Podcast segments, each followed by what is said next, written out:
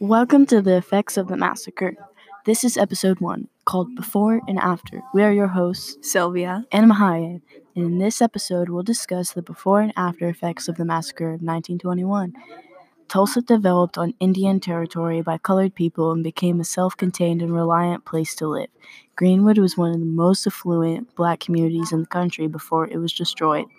The town of Greenwood was known as Black Wall Street because of its extremely developed middle to high class community with over 100,000 residents. It was home to a spectacular opulence with 21 restaurants, 30 grocery stores, 3 hotels, and a hospital, and even a movie theater and etc. They had air pilots along with doctors, and one of the best black surgeons, A.C. Jackson, who was sadly shot on May 31st during the riot. Greenwood had a population of 100,000 before the massacre. They had luxury shops, and it was all around a good place for them to live. More than 1,000 homes and businesses were destroyed.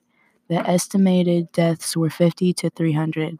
I feel like the Tulsa massacre of 1921 was a horrendous moment for Oklahoma history that was wrongly covered for many years.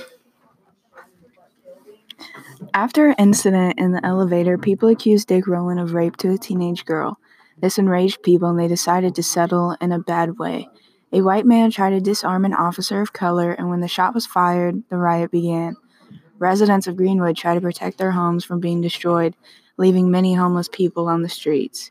The community spent 1921 through 1922 living in tents. The property damage was estimated to be around $1.9 million, the equivalent to $26 million today. 9,000 residents of Greenwood were left homeless after the massacre. To this day, nobody has been accountable for the horrific acts of what happened in Greenwood, Tulsa.